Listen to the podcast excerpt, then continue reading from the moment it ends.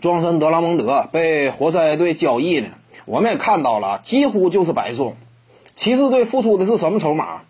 付出的是奈特，布兰登奈特。他当年呢，在早期雄鹿队以及呢，在太阳队时期迎来过生涯巅峰，也得也使得呢签下了一份几千万的合同嘛。但是呢，在遭遇了膝盖啊，我要是没记错，应该是半月板呐，类似的伤病侵袭之后，整个生涯急转直下。当年在某支球队效力那会儿呢，呃，小胡子主帅啊，对他也是颇为期待。季前赛当中呢，也给他了很多机会，但是经过实际的检验，发现确实不行。再之后呢，就沦落到骑士队了。那基本上一直呢都是边缘龙套的角色。这份合同一旦说执行完之后，基本上也就告别 NBA 了。这是布兰登奈特嘛？所以说这个约翰亨森呢，当年呢他在这个雄鹿队效力那会儿呢，也挺受倚重，毕竟是个首轮秀嘛。只不过呢。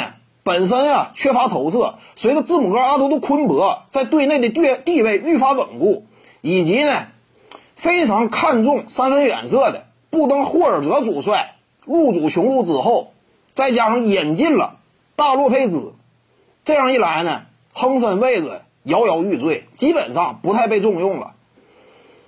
字母哥他得搭档那种真正有远射威胁的这种内线，才能够一星四射嘛。那最终实现呢？呃，犀利的进攻，因此亨森呢，也基本上啊，呃，最近这么几年一直不得烟抽。来到骑士队之后也是，随着联盟啊整体大环境的改变，以及在球队当中呢，始终找不到位置，技术特点有严重缺陷，也属于边缘龙套。你说这个骑士队啊，送出这两位呢，亨森以及奈特，这个怎么讲呢？基本上在 NBA 已经找不到自己位置的球员了。仅仅付出了一个额外的次轮选秀权，就从活塞队手里啊拿下了这个庄神德拉蒙德。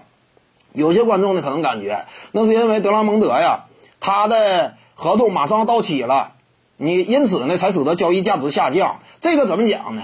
如果说他本身的赛场影响力能量足够高的话，就算合同到期，很多球队哪怕呢啊，我就拼一下，我就要一下庄神的。博夺权，我能给他开最大的合同，那恐怕他也不只是就是值一个二轮签。如果说字母哥呀，合同最后一年还剩半年的时候马上到期呀，你说其他球队愿不愿意付出甚至两个首轮选秀权的代价拿下字母哥？很多球队都愿意冒险，为什么？太有价值了，我手里握着一个博夺权，我在接下来的休赛期当中，我签约就有优势。为了这种优势，也值得放手一搏。但是你看庄神呢？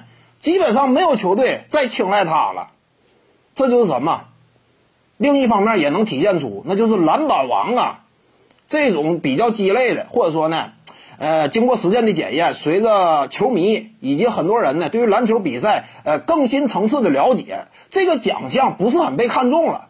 庄神德拉蒙德算上今年的话，非常有可能世界篮板王吗？你考虑到此前呢，呃，我之前谈什么这个。呃，公牛队时期，对不对？呃，所谓的什么三巨头之一的罗德曼呢，七届篮板王呢，也没有那么值钱，就是这个道理嘛。你看看庄神如今的遭遇，正值当打之年，又是世界篮板王，非常有可能得主，不也是一样不受重视吗？他在目前的联盟当中啊，怎么讲呢？价值也一般，非常有限。